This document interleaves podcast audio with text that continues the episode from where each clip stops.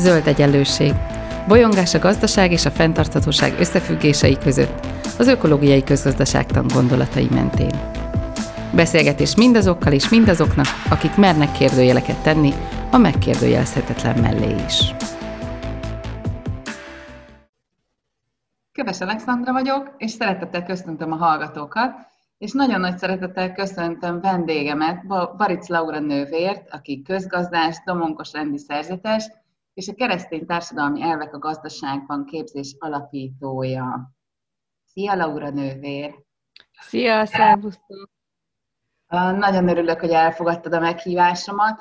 Ebben a hónapban az ökológiai közgazdaságtan és a vallások összefüggéseiről beszélgetünk, és a mai adásunk témája a kereszténység és fenntarthatóság. De mielőtt belekezdenénk a beszélgetésbe, azt szeretném kérni tőled, hogy, hogy egy kicsit mutasd be magadat és azt az életutat, amit te, te bejártál, mert szerintem már az önmagában nagyon izgalmas, és talán az is kitölthetne egy podcastot. Uh-huh. Hát akkor így tényleg röviden, mert most már sajnos hosszú utat jártam be a születésemtől fogva.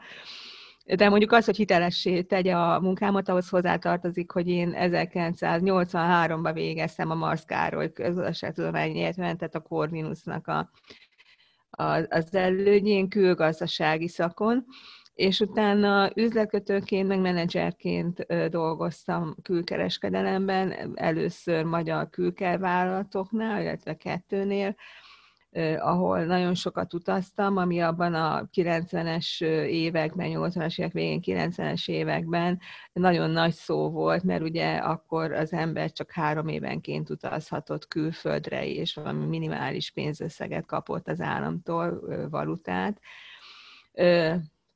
Úgyhogy hát ez egy nagyon sikeres pálya volt, és aztán a Pepsi Kóránál dolgoztam egy olyan öt évig kereskedelemfejlesztési menedzserként, logisztikával foglalkoztam, kereskedelemfejlesztési témákkal, ami nagyon érdekes és izgalmas munka volt. Nagyon sokat tanultam az egész munkám során, és tapasztaltam meg igazából azt a közgazdaságtant, amiről most is beszélek, illetve hát amit megpróbálok így helyre tenni, vagy hogy mondjam, egy olyan szemléletbe öltöztetni, amelyik még emberközpontúbb, még emberbarátabb lehet, mint amilyen a főáram igazából. De majd erről is beszélhetünk, mert itt már nagyon árnyalatok vannak. Szóval, tehát, hogy ez, ez történt, aztán 1994-ben beléptem a Domonkos rendbe, ez egy belső történés volt, és hát úgy éreztem, hogy az Úristen hív arra, hogy szerzetes legyek, de a közgazdászi mi voltamat nem kellett föladnom. Az elején igen, tehát akkor még ilyen jelölt voltam, novicia, stb., akkor nem foglalkoztam közgazdaságtannal, de aztán beírattak teológiai tanulmányokra a Szapiencia főiskola elődjére, tehát van egy hittanári diplomám és egy etikatanári, mert posztgraduális szinten etikát is tanultam, és így gyakorlatilag etikaoktatásra is képesítve vagyok, és tanultam nagyon sokat ebből a tárgykörből. Tehát az az én szerencsés képzettségem, hogy van egy közgazdászi diplomám és gyakorlatom, és van egy teológiai, etikai képzettségem. És hát gyakorlatilag erre a két lábra alapozva találkoztam én egy domonkos nővéremmel, angol domonkos nővéren, aki a a Pápai Szent Tamás Egyetemnek, az Angelikumnak most a rektor helyettese, Helena Alfordnak hívják, és ő mondta azt, hogy igazából ez a két tárgykör, a teológia és a közgazdaságtan nagyon szépen összeillik, akkor én azt gondoltam, hogy ez a tűz meg a víz, és de hogy illik ez össze, hát az egyik kizárja a másikat. De ő azt mondta, hogy ez, ez összepasszol, nézzem meg, és elvitt egy konferenciára Bilbaóba, ahol meghallottam olyan előadásokat, amelyek az egyház társai tanítására fölépült közgazdaságtanról szóltak. Etikusok és közgazdászok, teológusok és közgazdászok adtak elő, és hát itt olyan, itt kinyílt előttem a világ, mert egy olyan megvilágítást hallottam meg a közgazdaságtanra, amit magam se hittem volna, és amire azt mondtam, hogy hát így már sokkal élhetőbb a, a gazdaság, mint amit én tanultam, vagy amit én tapasztaltam. Hát, a tapasztalatok nagyon jók voltak amúgy, de mondjuk, amit a nagyvilágban lehetett tapasztalni. És így indultam el azon a pályán, amin most is vagyok, olyan 2005 környékén találkoztam Magyarországon az Altern csoporttal, akit Kinder József vezetett, ő itt a Corvinuson volt közgazdász professzor, nem olyan rég hunyt el, és a műegyetemen tanár, professzor szintén, és hát az ő vezetésével alakult egy altern csoport, a doktori fokozattal rendelkező közgázos, korvinuszos hallgatók köréből, akik hirdették ezt az egyház társadalmi tanítása alapú közgazdaságtan, konferenciákat szerveztek, előadásokat, könyvet is írtak, az emberközpontú gazdaságért, azt hiszem az a címe az ő könyvüknek, és Hát elkezdtünk együtt dolgozni, én is publikáltam a Kovászban, a Kovász lehet, hogy ismerős itt a közgazdász hallgatóknak, meg tanároknak, akkor szinte kizárólag ezeket a irányzatú cikkeket publikálták, és utána környezetgazdaságtani területre léptek, és hát így a, köz, a környezetgazdaságtannak a területén belül ö, publikálnak szintén ilyen, ilyen cikkeket, de most azt hiszem, hogy inkább a fenntarthatóság, ö, ökológia, ezek a témái az újságnak. Igen, elment Ugye? az ökológiai közgazdaságtan felé a, a Kovács. Igen. igen. Igen, de a Kovász, mondom, az továbbra is az Altán csoportnak az újságja, és e, e, ez az emberközpontúságot hirdette. Szerintem még most is az ökológiai gazdaságtanon belül nyilván.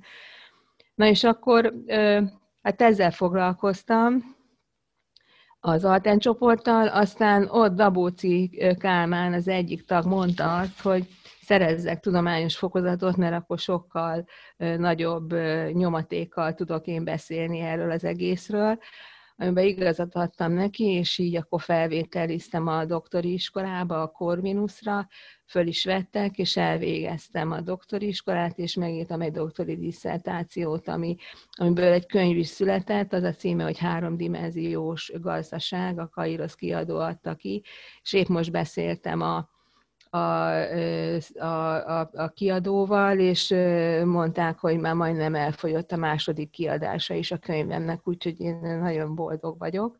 Beszéljünk egy kicsit ennek a, ennek a könyvnek a, a témájáról, mert egyébként amikor ezt az adást felvesztük, akkor ugye advent van, és amikor megjelenik, akkor, akkor pedig karácsony, és azt gondolom, hogy, hogy a te könyvednek a mondani valója az abszolút mikor beszélnénk róla, hanem ezekben az időszakokban, mert hogy, hogy pont, pont azt mondja, hogy, hogy, hogy hogyan haladjuk meg azt a gazdasági logikát, amelyik, amelyik csak az anyagi javakkal és a kézzelfogható valósággal foglalkozik, és hogy hogyan vigyünk értékeket és az erkölcs dimenzióit bele ebbe a gondolkodásba, és hát nyilván ez az, amiről a Zöld Egyenlőség uh, podcast sorozat szólt ebben a, az évben végig.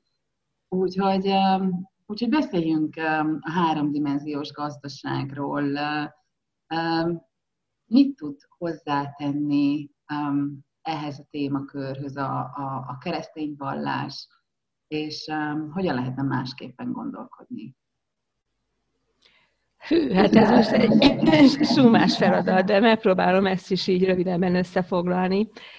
Tehát a közgazdaságtan mögött mindig van valami etikai vonulat, valami filozófiai gondolatrendszer. És a mostani közgazdaságtan, ami, ami, ami mondjuk a neoklasszikus közgazdaságtannak az utód gondolatai, de a neoklasszikus közgazdaságtan viszont summásan, tehát a 90-es években, sőt, hát még én azt mondanám, hogy Adam Smithig visszamenőleg, az utilitarizmusra alapszik. Tehát ugye olvastam a Samuelsonnak a Közgazdaságtan című könyvét, és ebbe is ott le van fektetve, hogy a gazdaság, közgazdaságtannak a mögöttes etikai rendszere az az utilitarizmus, magyarul a haszonelvűség. És a haszonelvűség az egy egészen más típusú logika, mint az, amit mi hirdetünk, mert mi az erényetikára alapozzuk a közgazdaságtan. Tehát azt mondjuk, hogy hogy jobb lenne az, erény, az erényetikát tenni a közgazdaságtan mögé, és az erényetikának a logikájára felfúzni a közgazdaságtan, mert az ember közelibb, az, fent, az, az, az nagyobb fenntarthatóságot biztosít, és akkor most ugye ezt próbálom megmondani, hogy miért. Tehát ö, ö, már Arisztotelész beszél az erényetikáról, és aztán az erényetikának a gondolkodásmódja végigvonul a középkoron, ugye ott a, a, az egyházhoz tartozó tudósok és, és filozófusok hirdetik, a, vagyis hogy hát beszélnek erényetikai alapokon az erkölcsi etikai kérdésekről. Itt említeném Aquinoi Szent Tamást, aki bár filozófus és teológus címével van fémjelezve, de ő szerintem közgazdásznak is mondhatjuk, mert a Summa Teológié második rész második részében ő ír profitról, pénzről, kamatról, gazdasági kérdésekről, tehát gondolkodik gazdaságról Aquinoi Szent Tamás. És aztán még, még van Firenzei Szent Antonim domonkosok részéről, 18. században, akkor említhető még Sienai Szent Bernardin a Ferencesek részéről, szintén így a középkor derekán, és egy nagyon emblematikus figura, Antonio Genovese, aki a civil gazdaságnak a megalapítója. A civil gazdaság az Európa déli részén volt honos, főleg az itáliai városállamokban, ahol azt mondták, hogy a gazdaságnak az alanya az ember, tehát nem eszköze, nem fogyasztó, nem erőforrás, nem egy kalkulációs tényező, hanem alany, és, és így, mint, mint alany, ő, ő, ő az erkölcsi és hát az erkölcsi értékei alapján csinálja a gazdaságot. És a gazdaságnak a legfőbb célja az nem a haszon maximalizálása, na erről is majd mindjárt kitérünk, hanem, hanem a, hanem a közjónak a megvalósítása. Ő úgy hívta ezt, hogy közjól lét. Ugye a jól létet most is a föntarthatóság irodalomban az két ellel írjuk, mert azt mondjuk, hogy nem csak az anyagi javakkal való ellátottság jelenti a jólétet, hanem egy csomó immateriális tényező is beleszámít az ember boldogságába. És tehát a gazdaság szolgálja az ember boldogságát, az embernek a, a, a jólétét. Ezt mondták a 15 18. századig Dél-Európában. És tehát ez egy, tehát az erényetika kötődik a keresztény világhoz, de nem csak. Tehát azért mondom, hogy egy kicsit tágabb merítés, mint sem, hogy csak a keresztény vagy a katolikus egyházhoz kötnénk, de az egyház társadalmi tanítása is forrásozik az arisztotelészi gondolatokból, és, és, és az erényetikának a, a logikájából. Tehát, hogyha erkölcstanról beszélünk, ami megint csak egy szélesebb tárgykör, mint a, mint a keresztény megfontolások, akkor azt mondhatnánk, hogy, hogy ez az ember közelibb megközelítés, mert, mert az ember, embernek a boldogságát, az embernek a kiteljesedését keresi. És a boldogság képlete is más, mint a, mint a, mint a mint, a, mint az utilitarista vagy haszonelvű logikának a boldogságképe, az utilitarizmusban a boldogság a hedonizmussal egyenlő, ami annyit jelent, hogy keresem a kellemes dolgokat célként, és próbálom kerülni a, a, a szenvedést okozó ö, ö, dolgokat. A arisztotelészi boldogság, amit eudaimóniának nevezünk, az, az más. Az, azt mondja Arisztotelész, hogy akkor lesz boldog az ember, hogyha kitűz magának egy célt, egy nemes célt, ami a kereszténységben az Istennel való kapcsolat, mint végső cél. A, a Arisztotelész, ugye, aki nem ismerte még a keresztény vallástételeket, ő azt mondta, hogy az igazságnak a szemlélése ez a legvégső cél de azt is mondhatjuk, hogy bárki kitűz magának egy nemes célt, mondjuk egy alkotásnak a létrehozását, egy családnak a, a, föl, a gyerekeknek a fölnevelését, tehát és miközben ezt a célt az ember űzi, aközben kiteljesedik. Ez egy ilyen nagyon fontos szó, hogy kiteljesedés. A kiteljesedés pedig nem más, mint, mint erényekben, erkölcsi tartásban tökéletesedni. Tehát az ember egyre jobb ember lesz, miközben csinálja azt a, a, a, a célnak a, az elérését, a nemes cél elérését. Na és ez a folyamat teszi őt boldoggá. Tehát a boldogságnak a kiteljesedés az egyik pólusa, a másik pólusa az emberi kapcsolatok, amit szintén az Aquinoi Szent Tamási természettörvény elvéhez kapcsolódva mondanám azt, hogy Tamás azt mondja, hogy az embernek a legfőbb hajlama a jóra való, és az embernek legfőbb hajlama van a társas lémi voltjához. Tehát az, hogy az ember társas lény, hogy a másikban tud kiteljesedni, és a másikkal tud én-te kapcsolatokat létrehozni, ez, ez boldoggá teszi. Tehát, de egy TEDx-es előadás is alátámasztja ezt. Néhány évvel ezelőtt volt a TEDx-en egy, egy amerikai pszichológus, aki hosszú távon követett embereket, és figyelte, hogy hogy alakul a boldogságuk, és az lett a következtetése, hogy nem a pénz, meg nem a siker tette igazán boldogá az embert, hanem azok lettek a tartósan igazán mélyen boldogok, akiknek tartós mély emberi kapcsolatuk volt. Tehát, tehát ez is így bizonyosodik, hogy igen. Szerinted a 2020-as év adott valamit ahhoz, hogy ezt igazán megértsük? Én szerintem igen, és most azért tértem ki erre a boldogság meg emberi kapcsolat témára, mert most eh, itt a vírus közepette ezt mi a bőrünkön tapasztaljuk, és épp ahogy kezdtük a beszélgetésünket, hogy, hogy azért a virtuális tér, a telefon nem tudja pótolni ezt a fajta emberi kapcsolatot.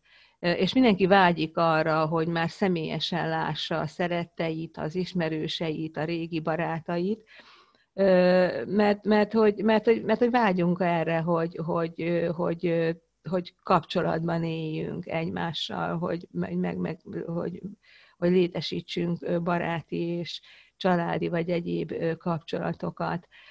És szerintem ezért, miután az emberben a vágy most fokozódik, ezért rájön ennek a fontosságára, és megpróbál tenni is érte. És ez, ez, ez csak a fenntarthatóság felé terel minket. Tehát ez is a fenntarthatóságnak egy pólusa. Biztos, hogy, hogy nem, nem zárja, tehát hogy, hogy, hogy, hogy nem tud egy, egymás mellett élni az, hogy, hogy anyagilag egészen magas szintű fogyasztásra törekszünk, és közben ugye az emberi kapcsolatainkat ápoljuk. Tehát biztos, hogy a, a kettő kéz a kézben jár a fenntarthatóság felé? Hát én... Jaj, mit, mit Szóval, hogy, hogy én most megint egy ilyen görög ö, szabályt ö, húznék elő, ami, ami, ami keresztény is, de a görögökön alapszik, hogy a, a, java, a, a javaknak, az értékeknek van egy hierarchikus rendjük. És ez az érték hierarchia úgy néz ki, hogy az anyagi javak a legalsó szint. Tehát Akinoi Szent Tamás is így fogalmaz, hogy az anyagi javak, aminál a hasznos javaknak neveződik, az jó. Tehát nem kell el nem kell elűzni az anyagi javakat az életünkből, a fenntarthatóak akarunk lenni, csak tudnunk kell, hogy az értékhierarchiának az alsó szintjei ezek, és az emberi kapcsolatok följebb vannak, és a legfelsőbb csúcsérték az az erkölcsi javak. Tehát az ember erkölcsi lény is ezt az erkölcsiségét hát igazából, ha, ha megéli és így él, akkor lesz boldog, és akkor van az értékhierarchiának a, a, a tetején. Tehát az anyagi javakkal kell bánnunk, és hogyha a közjót akarjuk létrehozni, akkor is számolnunk kell az anyagi javaknak a termelésével, szolgáltatásával, az anyagi javakkal való ellátottsággal, de hogyha erényetikáról beszélünk, akkor ott vannak az erények emellett, tehát a mértékletesség erénye, az igazságosságnak az erénye, lelki erő erénye, tehát mindez ad nekünk egy tartás, hogy hogyan közeledjünk az anyagi javakhoz, és még egy nagyon fontos tulajdonságuk van az anyagi javaknak, hogy ők eszközök. Tehát ezt is Tamás, Akilai Szent Tamás írta le, hogy három ilyen jófajta értékcsoportfajta létezik szerinte, világban. Az egyik a hasznos javaknak a csoportja, ezek az anyagi javak, és ezeknek az a tulajdonság, hogy ők eszközök. Tehát csak annyiban jók, amennyiben a többi értéknek az létrejöttét segítik elő. Mint a keserű orvosság, hogy az is akkor válik jóvá, hogyha az életértékét, ha az egészségértékét segíti elő, de hogyha az ember nyaklóra megissza, akkor méregé válik, és nem jó. Tehát ezek a anyagi a, a tulajdonságai, és megint csak az erkölcsi jót, az erkölcsi értékeket tette a legfelsőbb szintre, aminek az a tulajdonságok, hogy prioritást élveznek minden más jó fölött. És nagyon érdekes még itt a harmadik értékcsoport, a gyönyörködtető jónak hívja ő, ezek a kellemes dolgok, ami a hedonizmusban cél, tehát Epikúrosz is célként apostrofálta a kellemes javakat, de Tamás szerint ez nem cél, hanem, hanem kísérő jelenség. Tehát ha az ember valami erkölcsi jót tesz létre, akkor, akkor örül neki. Átkísértem egy vaknénit az úttesten, boldog lettem, örültem, mert tudtam segíteni. De míg a hedonista az örömért kíséri át, addig az eudaimonista, az arisztotelézi ember pedig az erkölcsi értékért, és ez, ez ott van kísérő jelenségként, ez a, ez a kellemes dolog. És csak még egy példa, hogy nem is minden erkölcsi jót kísér kellemes, gyönyörködtető jó, mert gondoljunk egy, egy szenvedésre, ami gyümölcsöt hoz mondjuk a gyerekszülésre, vagy, vagy, vagy, vagy más olyan, egy, egy, egy, egy vértanúságra, tehát egy olyan jó tetre, ami mellett nincs ott ez az öröm. És ettől még a nagy erkölcsi érték megvan. Ez mondjuk egy teljesen más emberképről beszél, mint, mint az, ami a mostani gazdasági felfogás mögött van. És ezt, ezt mi már így a podcastban elég sokat kritizáltuk, ugye a homo economicusnak a, az emberképét, és a, a könyvedben te a, a homo reciprocans emberképet javaslod. Um, milyen ez az ember, és, és, um, és a mostani értékvákumban tényleg meg tudjuk találni vajon ennek az embernek a magját önmagunkban? Hát uh, itt megint vissza, vissza kell térni a haszonelv és az erényetika különbségére mert a homo economicusnak a, a, a, a kulcsszava a csere és az önérdek. Erik Fromm nevezi szubjektivista önérdeknek, a homo economicusnak az önérdekét, amit tulajdonképpen nem más, mint a saját érdekemnek a, a követése, és nem veszek figyelembe más érdeket emellett, mert realizálni akarom a saját szubjektív érdekemet. Most ehhez képest egy erényetikai ember, az pedig az Erik Fromi megfogalmazásban objektivista önérdeket valósít meg, ami annyit jelenti, hogy az ő önérdekében a másik embernak való jó akarat is benne van. Tehát érdek szinten jelenik meg a másik embernek való jó akarat. Magyarul figyelembe tudom venni a másik ember érdekét is akkor, amikor a saját érdekemet realizálom, és ezen az alapon ö, együttműködés tud létrejönni, és egy nyer-nyer helyzet tud ö, létrejönni ami alapjaiban más, mint a homo economicusnak a képlete, ahol nyerveszít sémák jönnek létre. Ugye van is ez a kifejezés, hogy dog eat dog competition, hogy a halálos verseny. ahol, ahol mindenképpen vannak vesztesek, és csak egy ember törekszik nyereségre, és, és tehát ez a homo economicus, és a homo, homo reciprocans pedig így ebben a nyer-nyer helyzetben igazából egy nagyon nyereséget tud realizálni, mint a nyerveszít emberek. És és azért tud ez a homo reciprocans létezni, mert ő az erény, vagyis az, az erkölcsi értékek talaján áll.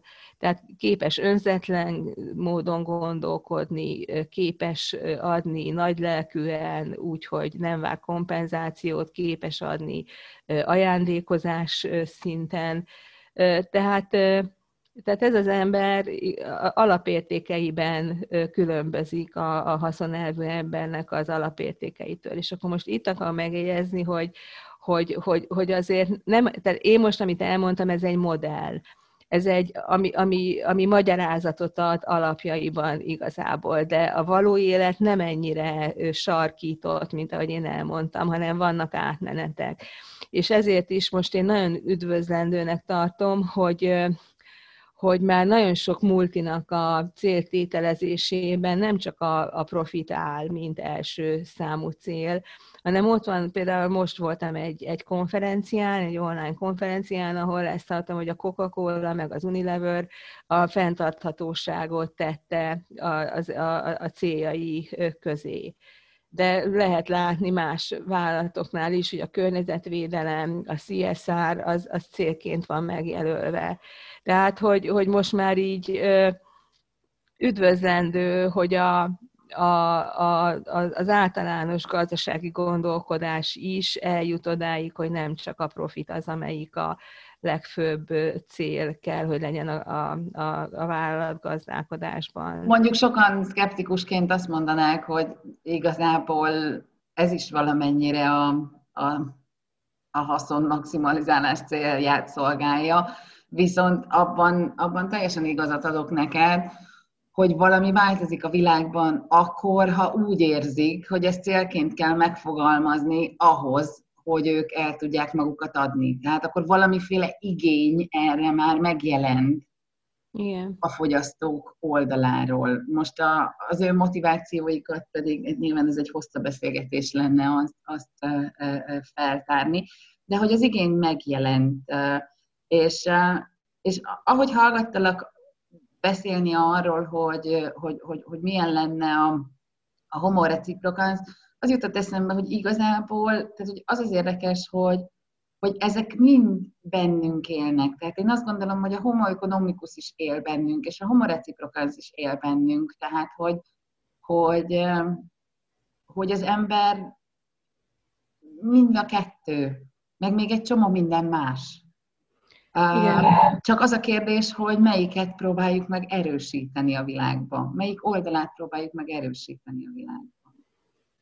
Na, hát erre most egy kicsit hosszabb lélegzetű értekezést szeretnénk mondani, hogy Antonio Genovesi lecióni, tehát értekezések a polgári gazdaságról című könyvében olvasható, az az idézet, hogy minden emberben benne van a, a haszonnak a keresése. Tehát ezt nem ö, tagadhatjuk, hogy minden emberben ott van a cserementalitás és a haszon mentalitás, és azt mondja Genovese, hogy de ha ezt törvényekkel és mindenféle ilyen kemény eszközökkel szeretnénk visszaszorítani, akkor nem sikerül, nem az ember lopva és csalással folytatná tovább ezt a természetét hanem korlátozzuk ezt a természetet a természet törvényével.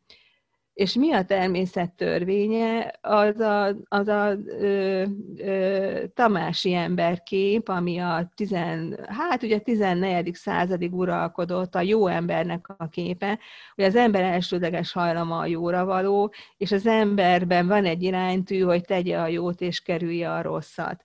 Tehát ez egy, ez egy, ez egy 13. századi szerzőnek a, a leírása, és én szerintem ez most is teljesen megvan, az én doktorimban ezt empirikus módon tudtam bizonyítani, hogy az ember belső késztetése, belső motivációja az rokon ezekkel a minőségekkel, mint hogy nagy lelkűség, meg, meg meg mit tudom én, nem materiális lelkület, stb.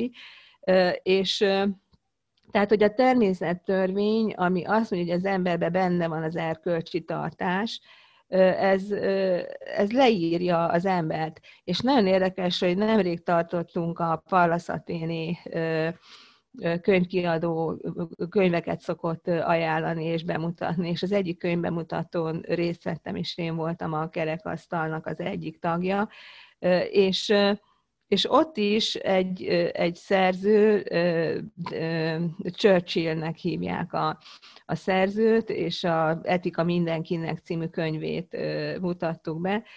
Hát ő biztos, hogy nem keresztény, vagy tehát nem, nem egy vallásos könyv ez az egész, de ugyanerről szólt, hogy, hogy, hogy az emberben van egy erkölcsi iránytű, és az ember valahol rá tud találni az erkölcsi utakra, mindenki a saját módján, mindenki a saját értékei alapján, mindenki a saját megfontolásával, de hogy ez, ez a közös erkölcsi iránytű, ez ott van. Persze el lehet nyomni, és lehet, hogy soha nem fordul hozzá az ember.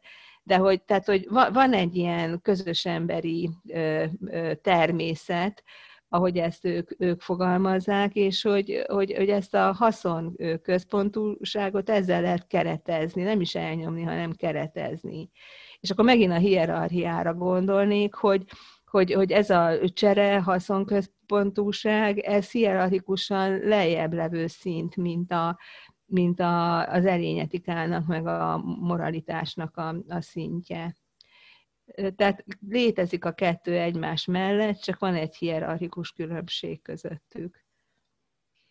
Beszéljünk még egy kicsit Ferenc pápáról, mert, mert ő az, aki most a világban azt gondolom, hogy a fenntarthatóságért megpróbál elég hangosan tenni, és, és a, azért a fenntarthatóságért, amiről, amiről te is beszélsz.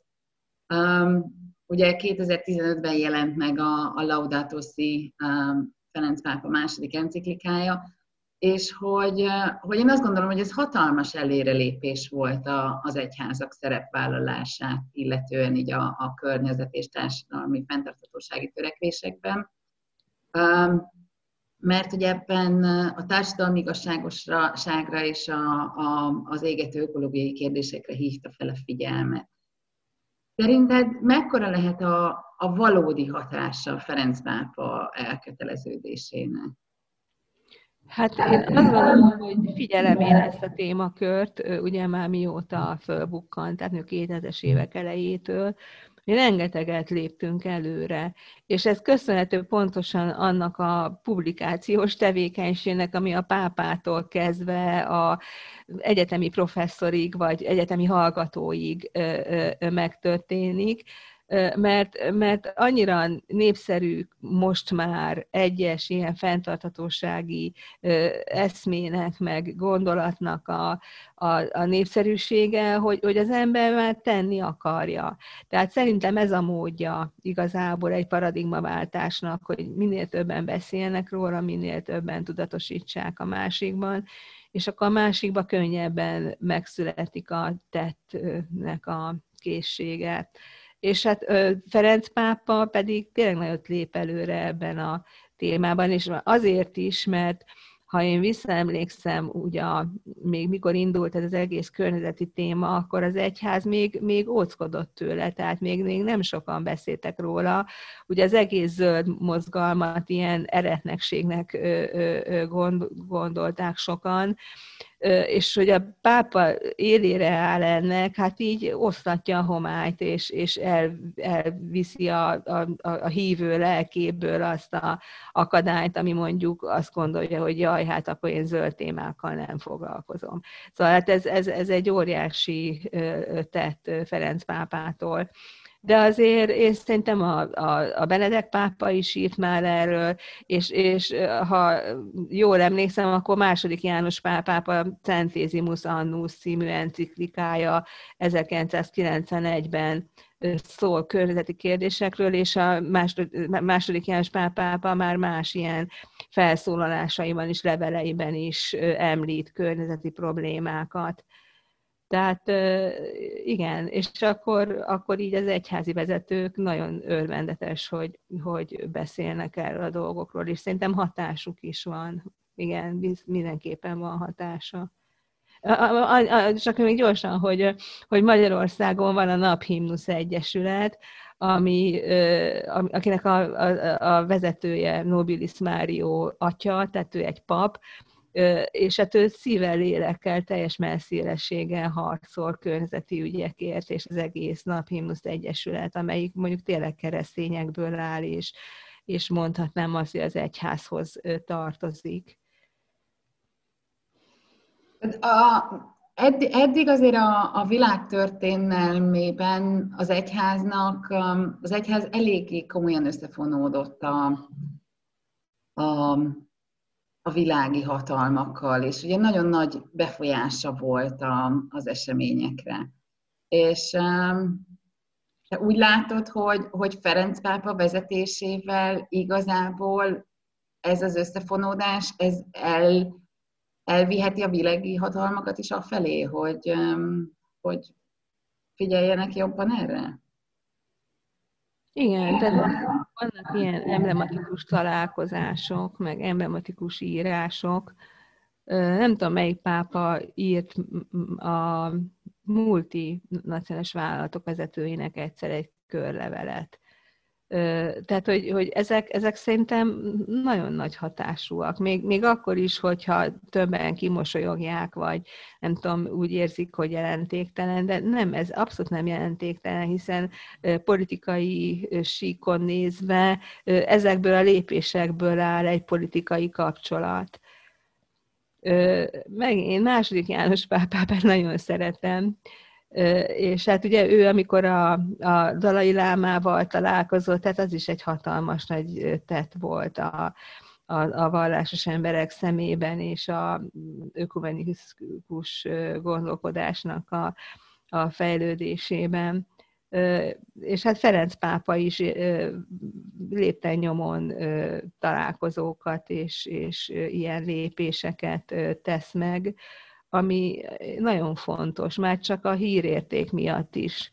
Tehát, hogyha egy, egy, egy közember olvassa, már akkor is megváltozik a gondolkodása, mert lám-lám a pápa ilyet tud tenni, hát akkor még szerintem felsőbb körökben is ez, ez, ez nyomot hagy.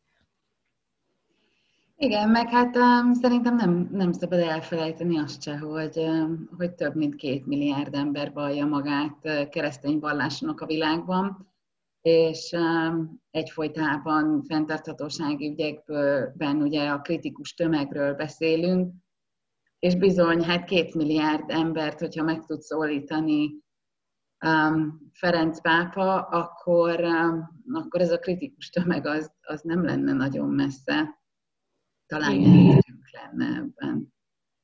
Én nagyon szépen köszönöm neked ezt a beszélgetést, és um, kívánok neked nagyon boldog karácsony.